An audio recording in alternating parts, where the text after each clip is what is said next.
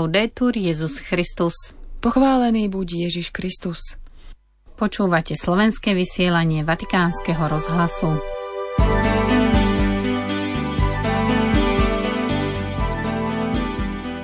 Veríš?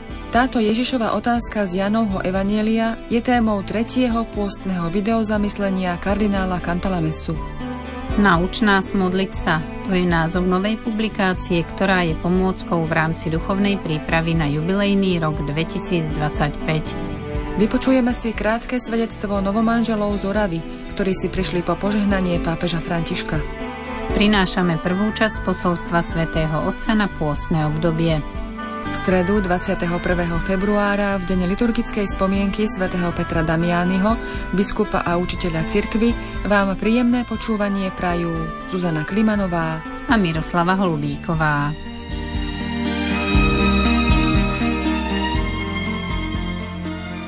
Vatikán.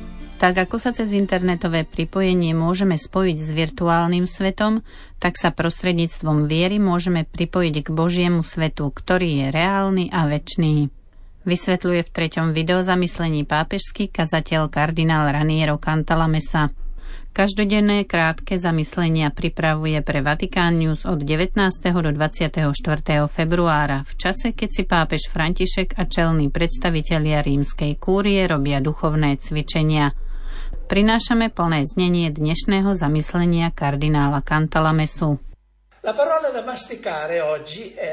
Slovo, ktoré dnes budeme akoby duchovne prežúvať, je otázka, ktorú Ježiš položil Lazárovej sestre, keď stála pri hrobe svojho mŕtvého brata. Veríš? Na chvíľu nechaj bokom všetko, čo si sa naučil na spameť z katechizmu a čo opakuješ vo vyznaní viery. Vstúp do tej tajnej sféry, kde nie je nik, len ty a Boh – Polož si otázku. Verím? Uveril som niekedy skutočne, osobne a nielen cez sprostredkovateľa, aj keby to bola univerzálna cirkev? Svetý Pavol píše, že srdcom veríme a ústami vyznávame. Moje vyznanie viery vychádza z hĺbky môjho srdca? Viera otvára nové obzory, je jediná schopná dať serióznu odpoveď na najdôležitejšie otázky ľudského bytia. Kto som? Odkiaľ pochádzam? Kam idem? Elektronická doba nám ponúka nový obraz viery, internetové pripojenie. Otvor stránku Google a si pripojený. Otvorí sa pred tebou celý virtuálny svet. Niečo podobné sa dá dosiahnuť aj prostredníctvom viery, bez drôtov, bez výdavkov. Krátka modlitba, jednoduché hnutie srdca, pohľad na obraz Krista, ktorý máš pred sebou a si pripojený spojený so svetom, ktorý nie je virtuálny, ale skutočný. Jediný, ktorý je skutočne reálny, pretože je väčší. Boží svet. Video kardinála Cantalamesu so slovenskými titulkami nájdete aj na našej internetovej stránke i na Facebooku. Vatikán. Ako pripomenul svätý Otec pri príležitosti prebiehajúceho roka modlitby, pripravilo dikastérium pre evangelizáciu sériu užitočných pomôcok, ktoré majú sprevádzať veriacich na tejto ceste. Dnes sa zverejnilo spomínané vatikánske dikastérium publikáciu s názvom Nauč nás modliť sa.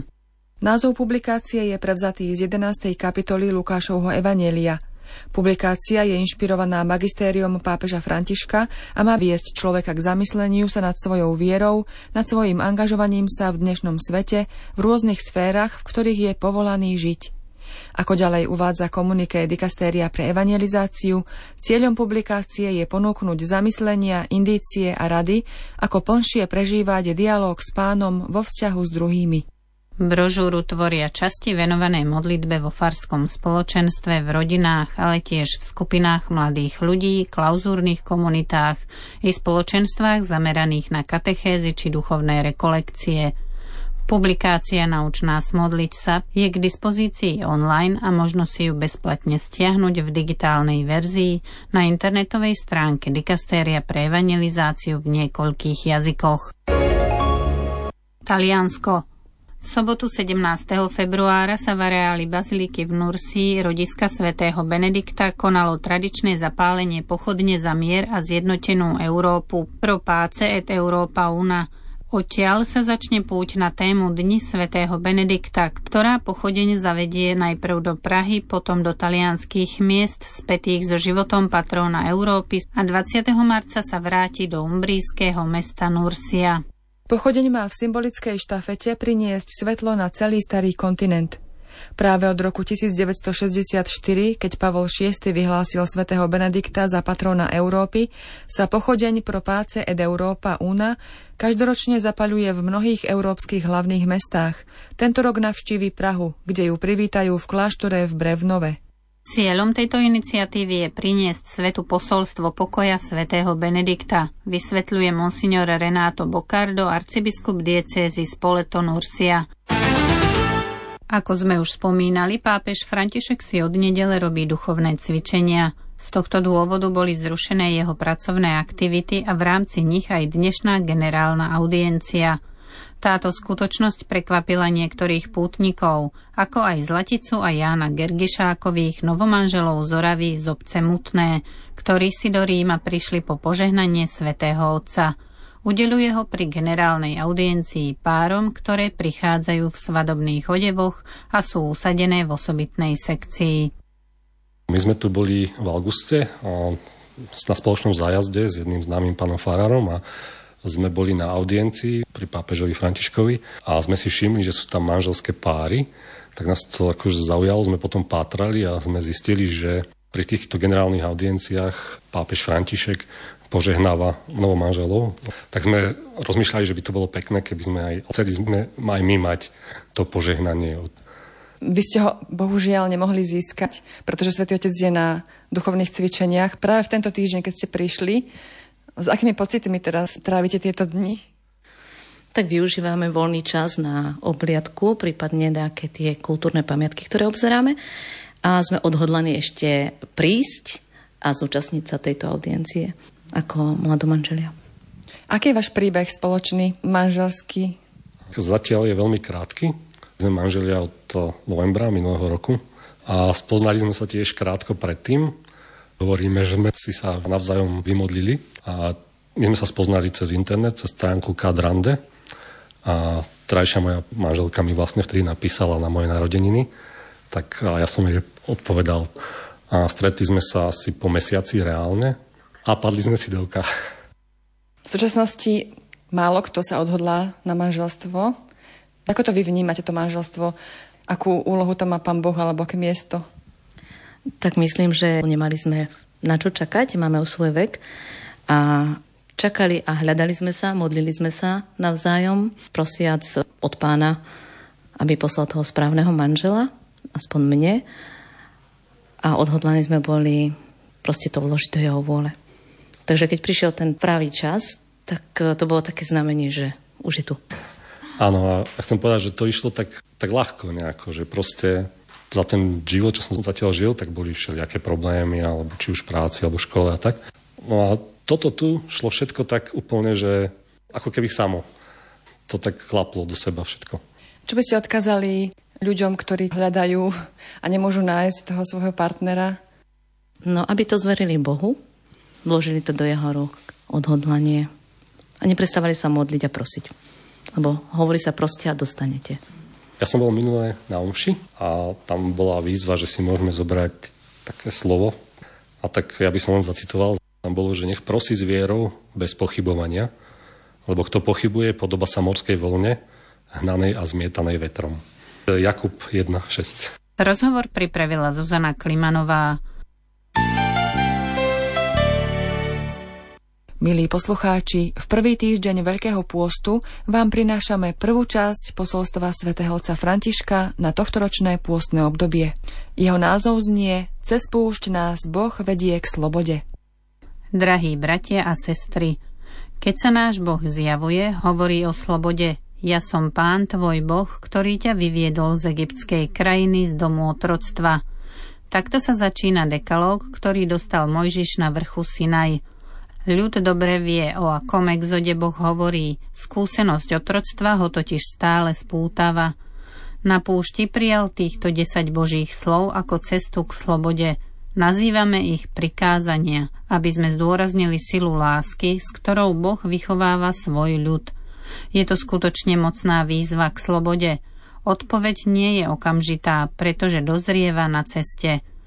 Tak ako Izrael na púšti v sebe stále nesie Egypt, v skutočnosti často smúti za minulosťou a reptá proti nebu a proti Mojžišovi, tak aj Boží ľud dnes nesie v sebe ťaživé putá, ktoré sa musí odhodlať opustiť. Uvedomujeme si to, keď nám chýba nádej a blúdime životom ako púšťou, bez zasľúbenej zeme, ku ktorej by sme mohli spoločne smerovať – Pôsne obdobie je časom milosti, v ktorom sa púšť opäť stáva, ako to ohlasuje prorok Ozeáš, miestom prvej lásky. Boh vychováva svoj ľud, aby vyšiel zo svojho otroctva a zakúsil prechod od smrti k životu. Ako ženích nás priťahuje opäť k sebe a prehovára k nášmu srdcu slovami lásky. Exodus z otroctva na slobodu nie je dajakou abstraktnou cestou – ak má byť naša pôstna cesta konkrétna, prvým krokom je chcieť vidieť skutočnosť. Keď pán z horiaceho kríku zavolal na Mojžiša a prihovoril sa mu, i hneď sa prejavil ako Boh, ktorý vidí a ktorý predovšetkým počuje. Videl som utrpenie svojho ľudu v Egypte a počul som jeho volanie pre pracovných dozorcov. Viem o jeho utrpení, preto som zostúpil, aby som ho vyslobodil z moci egyptianov a vyviedol ho z tej krajiny do krajiny krásnej a priestrannej, do krajiny, ktorá oplýva mliekom a medom. Aj dnes dolieha do neba volanie mnohých utláčaných bratov a sestier. Pýtajme sa sami seba, dolieha aj k nám? Otria sa nami? Dojíma nás? Príliš mnoho vecí nás od seba vzdialuje, popierajúc tak bratstvo, ktoré nás pôvodne spájalo.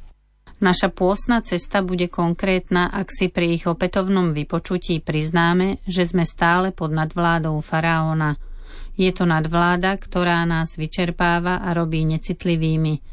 Ide o model rastu, ktorý nás rozdeľuje a kradne nám budúcnosť. V dôsledku neho je znečistená zem, vzduch a voda, ale znečistené sú aj naše duše lebo hoci sa krstom začalo naše oslobodenie, zostáva v nás nevysvetliteľná túžba po otroctve. Je to, ako by sme boli priťahovaní k istote dôverne známych vecí na úkor slobody. V rozprávaní o exode by som chcel poukázať na jeden dôležitý detail. Je to Boh, kto vidí, kto je pohnutý a kto prináša slobodu. Nie je to Izrael, kto si ju žiada. Faraón totiž ničí aj sny, bráni výhľadu na nebo, Spôsobuje, že sa zdá byť nezmeniteľný svet, kde je pošliapavaná dôstojnosť a popierané autentické zväzky. Darí sa mu pripútať človeka k sebe. Položme si otázky. Túžim po novom svete?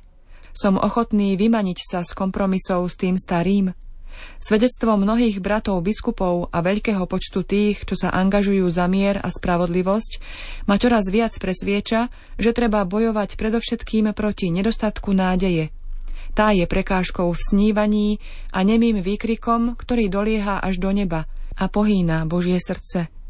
Nedostatok nádeje je podobný túžbe po otroctve, ktorá ochromuje Izrael na púšti a bráni mu napredovať. Exodus môže byť prerušený, Inak by sa nedalo vysvetliť, prečo v tme nerovnosti a konfliktov tápe ľudstvo, ktoré dosiahlo prach všeobecného bratstva a úroveň vedeckého, technického, kultúrneho a právneho rozvoja, ktorá dokáže zaručiť dôstojnosť pre všetkých. Bohu sme sa nezunovali. Príjmime dobu pôstu ako intenzívny čas, v ktorom nám opäť zaznieva jeho slovo. Ja som pán, tvoj boh, ktorý ťa vyviedol z egyptskej krajiny, z domu otroctva. Je to čas obrátenia, čas slobody. Aj samotného Ježiša Duch Svetý vyhnal na púšť, aby sa tam podrobil skúške slobody, ako si to každoročne pripomíname na prvú pôstnu nedeľu. On bude pred nami a s nami celých 40 dní, vtelený Boží syn.